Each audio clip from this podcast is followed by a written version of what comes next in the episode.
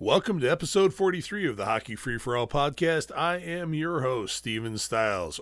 Wow, where does one start? What is the bigger story? Is it the total cleanout of the Calgary Flames? Or is it the total collapse of the Boston Bruins? Unbelievable. Well, you know what? I'm going to start with Calgary. Not only is Brad Treliving gone, not only is the assistant manager gone, many more people probably to come, but also finally Daryl Sutter is out as coach. And I believe that was the biggest problem. I don't think he had a system that Jonathan Huberdeau particularly liked. I don't think it played to Jonathan Huberdeau's strengths. And quite honestly, if you've read the reports coming out of Calgary, I mean, over 25 people said he was the issue. That's pretty harsh. When you get to that point, that's kind of a consistent issue at that point. There's not really a lot of guessing anymore as to what the problem might have been. But the other problem with the roster, though, has got to be goaltending moving forward. I don't know what happened to the goaltending this year. It just vaporized. I don't know if people got hurt. I don't know if goaltending coaches changed. Not sure.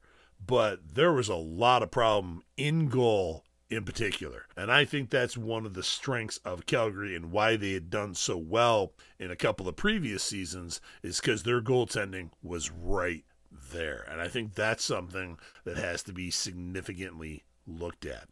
I'm going to be real curious to see where Calgary goes for a new general manager and for a new coaching staff. I'm curious to see how many teams keep this retread process going versus throwing the book out and saying, you know what? New game, new era, new styles are needed, new ways are needed. So I'm really curious to see what happens in Calgary. As for the Boston Bruins, again, wow. What does one say after an amazing regular season in every way, overcoming injuries to Brad Marchand, Charlie McAvoy, Patrice Bergeron. How does that happen? I mean, hardly any injuries, but still major injuries during the regular season. And then the injuries just pile up just before the playoffs. I'm not a big fan of professional athletes being given time off before the players. With the money that they make, I personally believe they should play every game in their schedule. That being said, there's also a balance to that that if you've got players that are hurt, if you've got players that, as they like to say, are not 100%, you need to sit them. I mean, I get it. Boston was chasing that record. Boston wanted to have more points in a single NHL season than anybody else. Boston wanted to win more games in a season than anybody else. I get it. Your name, your team, everything's in the record book. Everybody, including the players on the team at that time, could look back and say, I was a part of that. That being said, if Bergeron was injured, if the starting goaltender who was just out of his mind with the quality of play all season were hurt towards the end of the season, then you sit him. Because here's the thing. Let's say that goaltender wasn't hurt. Let's say that goaltender of theirs had no injuries. What happens if he went down in the playoffs? You've got nothing known behind him. So play your backup, bring somebody else up out of the AHL, find out what you have because you're going to need depth potentially. That was just really unfortunate because although being a Montreal fan personally, and I always have been, you had to root for Boston. There's no way you could ignore the achievements of that team this year. But to see them knocked out in the opening round, I don't think anybody thought that there was any chance of them losing in any round and not taking home the Stanley Cup. I will say this, though. What I find so ironic about their loss, though, think about this from a karma comes full circle issue. Last season, end of the 21 22 season, Florida Panthers finished as the league's President's Trophy, 122 points, blowing everybody away. Nobody's even close, right? They get knocked out in the first round of the playoffs by the Tampa Bay Lightning. President Trophy winner gone. This year, Boston Bruins, President's Trophy winner, 135 points. Nobody even close once again. Not only gets blown out by another team in the first round of the playoffs to continue what's now being called the President's Trophy curse, but gets knocked out by the former President's Trophy team of the previous season who knows exactly what it's like to go through that there is something really interesting about that. I don't know if anybody else thought of it that way. Maybe it's just me. Maybe I'm just weird. But wow, that what a way. That has got to be the definition of irony right there. to be taken out by a former President's Trophy team who also got taken out the previous season. Also in the playoffs, it was fantastic to see Seattle knock out Colorado. To see the league's newest team already in its second season, maybe not as quickly as the Vegas Golden Knights. I don't know if that'll ever be repeated. I mean, after all, in their inaugural season, they did go all the way to the Cup finals. But Seattle this year knocked out the defending Stanley Cup champions in the Colorado Avalanche and had a 100 point season in only their second year. You got to admit that's that's an amazing job. It really is. I mean, my hat's off to the Seattle Kraken management, the Seattle Kraken coaching staff. I mean, they have put together a hard working team, all for one, one for all kind of attitude. And they've, along with Vegas, have been incredible additions to the NHL from their very first day. And apparently, like the Vegas Golden Knights, have amazing ownership. I mean, that is just unbelievable. Now, as Seattle moves on in the playoffs, I want to see him take out the Dallas Stars. I was rooting for the Dallas Stars at a Boston Bruins final. Obviously, that's not going to happen because Boston's already out. And Dallas isn't really a team that's very exciting to watch. I mean, it's great to watch their hard hits, which is why I was rooting for them, but they're not really that exciting. So, just for something different, just for kind of like a fresh look for the NHL, I would love to see Seattle get to the cup. Now, I don't want to see Seattle win it because I would now love to either see the Florida Panthers win it, but still, I think that would just give the NHL or at least provide the NHL a really, really fresh look. That being said, of course, though, New Jersey's next opponent, the Carolina Hurricanes, have wiped them out. New Jersey's just got to be suffering shell shock from the first two games of this series. Carolina has blown them out 11 to 2 in two games. Now, the good news for Jersey, they got beaten in the first two games of their previous series against the New York Rangers, but that's going to be something special. If they can come back from that series like they did in the Rangers series, definitely means it goes seven games again. So that will be really interesting to keep an eye on.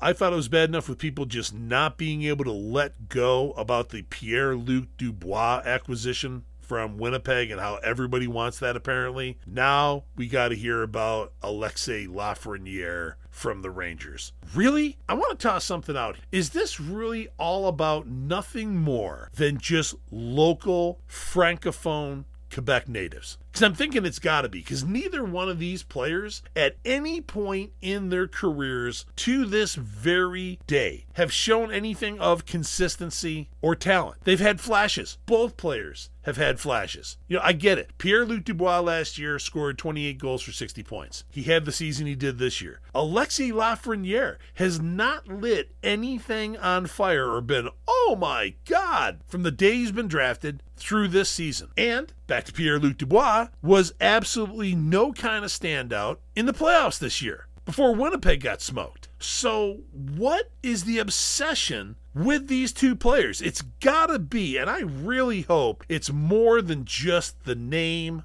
on the jersey. I get it. There's a lot of people that miss the days of Jean Beliveau, Guy Lafleur, Jacques Lemaire, Serge Savard. French difference makers. I understand that. I get the local heritage, I get the allegiance to it. Common sense always has to rule over everything. Because what I really feel bad is two things for Alexis Lafreniere and Pierre Luc Dubois. If they were to come to Montreal, the pressure would be ridiculous. And I want to remind everybody of a conversation, or more so a comment, that Mario Lemieux made in his draft year. And he was asked, Oh, you surely you wanted to play for Montreal. And he replied, It's the team he grew up with. It's the team that he cherished and loved. It's the team he loved watching, but he never wanted to play for. That's all the way back to 1984. So, players of that area, as they come through Bantam, juniors, get drafted. Later round players don't mind playing there and can't wait to play in Montreal because there's not the pressure of a first or second round selection on them. Those players might be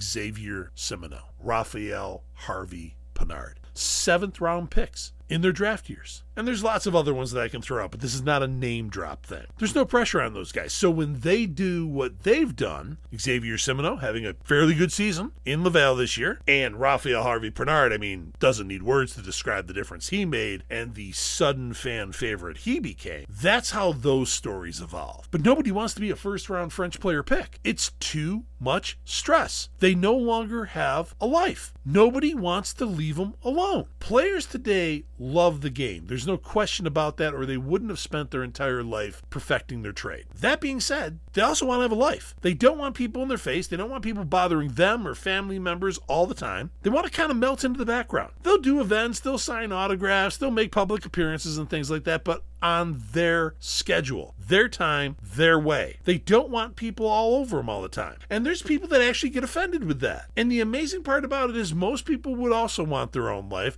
but somehow feel because they're interested in or a fan of somebody, they can just control that person's entire life. Doesn't work that way. And if Mario Lemieux is too much of a past example, too far away, too historical at this point, people are like, oh, come on, you're reaching back in the 80s, really? Okay, let's go to Jonathan Drouin. Let's keep it right even with this season. How'd he work out? I think the pressure probably gave him a fair amount of the anxiety. The exceptional expectations were far more than the kid could do. I'll bet Jonathan Drouin is a top six forward, but somewhere else. There's a reason why most of the highly drafted French players will come to Montreal probably at minimum the 28 year age, preferably in their 30s, they've dealt with and have all the experience behind them that they have gained to that point in their career, and now it's not so overwhelming. I'll bet Drouin gets picked up because God knows I don't want to see him sign another contract with Montreal. Talk about a waste and of a roster spot and cap dollars. But I'll bet he moves on to somewhere else and joins somebody like a Washington, a Colorado, somebody like that, or even some other team that's even in less of a hockey market, and probably turns in his best productive season of his career.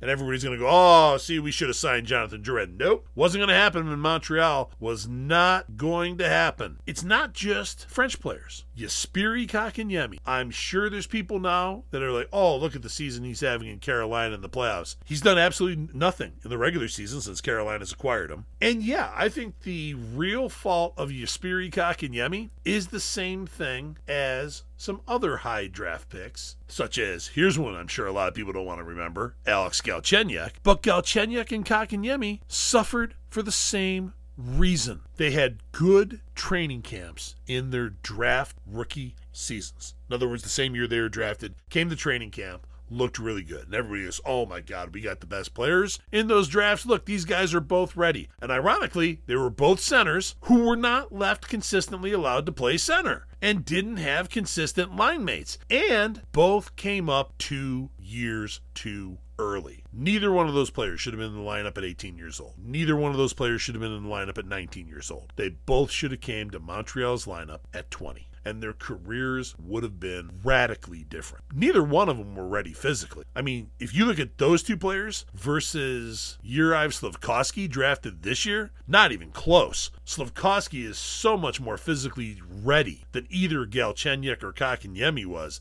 It's not even a conversation, let alone a comparison. Now, did Kotkaniemi and Galchenyuk maybe have a little bit more finish to their game than Juraj Slafkovsky has? Probably, because they both played a heck of a lot more hockey by the time they were drafted than Juraj Slafkovsky had. So that's an interesting twist between those players. That being said, and including Juraj Slafkovsky now, drafted in the 2022 NHL entry draft, none of those players should have been on the team at 18 years old. The difference I will say for Slafkovsky is because Martin St. Louis is the coach. He will bring him along. He will play him. He will put him in a far better position to succeed than any Montreal coach previously would have. And that might even go for the great Scotty Bowman, because Scotty Bowman wasn't a big one of seeing what a player could do and having to spend time pairing them up with certain players on the roster. He probably would have gone to the Nova Scotia Voyagers under Scotty Bowman to learn and hone his craft there. Because Montreal at that time, of course, had so many great players and were the dominant franchise of the league and winning Stanley Cups. There wasn't time to do that in Montreal like there is now, where it's a perfect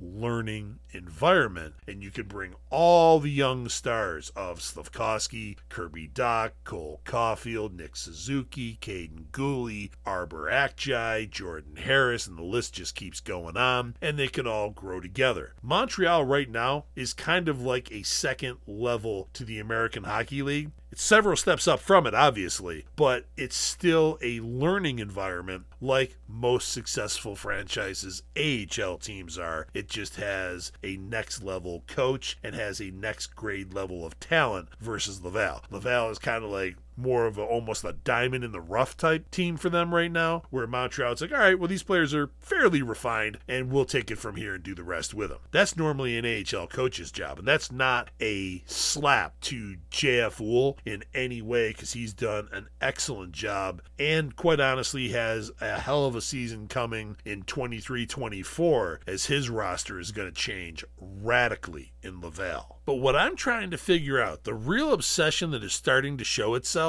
is this need to poach or acquire other players from other teams. No, it's not. The perfect team model for Montreal to model what they're doing afterwards. Some people would say it's the New York Rangers because that's where Jeff Gorton came from. Obviously, some validity to that, but the New Jersey Devils right now are that team. They have allowed their own talent to gel. They haven't acquired a whole bunch of players from other teams. They've allowed their own group of drafted talent to come together, having a hell of a playoffs. Even if they lose to Carolina, not only did they have a hell of a lot more of a regular season than most people thought they would, with the point totals that they ended up with. They got into the playoffs, which nobody thought they would. They won in the first round, nobody thought they would. So they've had a really, really successful season. But it needs to stop with the acquisition of players being taken, traded for, poached from, or anything else from other teams. Montreal has already got more than enough players, more than enough talent to fill the positions on the team. Are they all a star studded Class A prospect? No, but nobody has that. If you look at there's two teams that one could say have multiple superstars on them. You would have to give that to the Edmonton Oilers with Connor McDavid and Leon Draisaitl, and not as much this year, but certainly for the last decade in Pittsburgh, Sidney Crosby and Evgeny Malkin. There's not a lot of teams with that many star-studded players. And for anybody that says, well, you know, Montreal doesn't even have that. Well, there's only one Connor McDavid. It's not like you have one Connor McDavid designated for every team. That doesn't help. But Montreal's got some really good players that, again, I still think are just scratching the surface of their careers in Cole Caufield, Nick Suzuki, Kirby Dach. I think Montreal is going to have a lot of standout defensemen. The biggest challenge for Montreal, there are two, is going to be retaining all of that talent because they're going to come up for contracts at some point in time. How many of them can you keep? So if that salary cap number increase doesn't keep pace, you could see a lot of good players, which everybody will want to blame, the Montreal management's, oh my God, I can't believe they couldn't keep him. Well, when you have that many good prospects all at the same time, that creates a challenge. I mean, you want to hope they'll be as at least successful as Boston and Tampa has, because they've obviously worked some cap management to be able to keep the majority of their teams, not only their core players, but even the majority of their supportive players together. So something to learn from those two teams. I'm sure Montreal's very much aware of that, considering their management consists of Jeff Gorton and Kent Hughes. I think one of Kent Hughes' greatest assets are going to come shining through right now because I'm sure that being most general managers are not former player agents and not one of the best player agents of all time with 25 years of history, that gives Montreal a tremendous leverage in cap management and contract signings because, of course, Cole Caufield, as an example right now, is up for a new contract. I'm sure his player's agent is going to want to do everything he can to make his player the most money. Think of everything Kent Hughes knows. Kent Hughes, for all the people that said, well, you know, he's a rookie GM, he, you know, he's got to learn a lot, he's got to kind of learn on the job. This is where he's got strengths that no other general manager has. He came from that side, so he knows exactly how negotiation goes, the tricks, the leveraging characteristics. He is going to do unbelievably well and to have proven how well he's done at general manager traditionally, as far as every trade like Kirby Dach and Mike Matheson trades, as a couple of examples, have turned out to be gold. He has got a deft touch and an awesome combination as a general manager. And this is where you thought he looked good for acquiring a first round pick, for just picking up the contract of Sean Monahan, the Kirby Dach trade at the 2022 draft, the Mike Matheson trade after the draft. I'll tell you what, those are all going to be like in the distant past when contract negotiations for all these players start because Kent Hughes has got that locked down. And make no mistake about it, I have no doubt in my mind Jeff Gorton knew exactly that and had exactly that in mind when he wanted Kent Hughes as his general manager. That wasn't just because of thinking different, being outside of the box. Those are secondary reasons for it, but this is exactly why I think he wanted Kent Hughes to be his general manager. And this ties back to Pierre Luc Dubois and acquiring players like Alexis Lafreniere, that creates a problem. You already have an established salary structure on the team. You cannot bring in Dubois or Alexis Lafreniere for more than anybody on the current team. Just isn't going to work that way. Not to mention the fact, again, and I've said this in multiple episodes, Dubois is not worth more than, let's just keep it at center positions right now. He's not worth more than Nick Suzuki. He's not worth more than Kirby Dach. He's not worth more than Sean Monahan. As a matter of fact, he and Sean Monahan are probably very comparable players from their point totals. That's where he's at. So if you bring him in, not only are you destroying opportunities for the Owen Becks and others at center prospects that Montreal already has, but now you're taking away roster spots. And again, I have a real concern, if nothing else, from a consistency standpoint with these two players. And just to wrap this up, there is a new obsession of how Montreal has to go out and get a veteran defenseman. No, they don't. They need to alleviate the logjam. And the players that need to go, unfortunately, are veteran players. Joel Edmondson, just with his injury history of the last two years, if you can get a second round pick or better for him, let him go. David Savard. I think David Savard was far more of a help to younger defensemen this year than Joel Edmondson was. But unfortunately, the team style and the game is passing by David Savard's skills. So he's another one to trade. Chris Wideman was a fill in at best. I mean, personally, I think the guy showed incredible class in training camp last year by just giving his jersey number, number 20 at the time, to Juraj Slafkovsky because that was the kid's favorite number. That was the jersey he wanted to wear. What a great team way to welcome not only a rookie, but the kid that was drafted number one overall. Just a complete class move by Wideman. But honestly, that was the highlight of his season. Wideman, at best, is a seventh defenseman in the NHL. That being said, he could be as high as a fifth or sixth, but he needs to be on the right team to do that. And Montreal is not that team right now. But I'll bet Wideman has been a great voice in the dressing room. Wideman might be somebody when his playing days are over with. Maybe you want to hire him as a defensive coach down in Laval. Just like everybody's talking about Alex Belzile and how he'd be a great coach. Maybe Belzile and Wideman are your new offensive and defensive coaches or assistant and defensive coaches for Laval in the future. Maybe Laval's current assistant coach and defensive coach move on to something else to another opportunity in the NHL or to another AHL team, and you need people there. They would be great at that level. Alex Belzile, I also believe, should be Montreal's right winger on the fourth line next year, along with Michael Pezzetta and Lucas Condotta. No surprise there. I've said that in a number of episodes. But Montreal does not need another veteran defenseman. The veteran defenseman that they have is Mike Matheson. He'll be 29 next year. Clearly was one of, and some people can arguably say, the best defenseman on the Montreal roster this year. That's interesting. I think injuries played into that. I think if Arber Xhekaj and Kaiden Guhle were not injured, I think that would be a,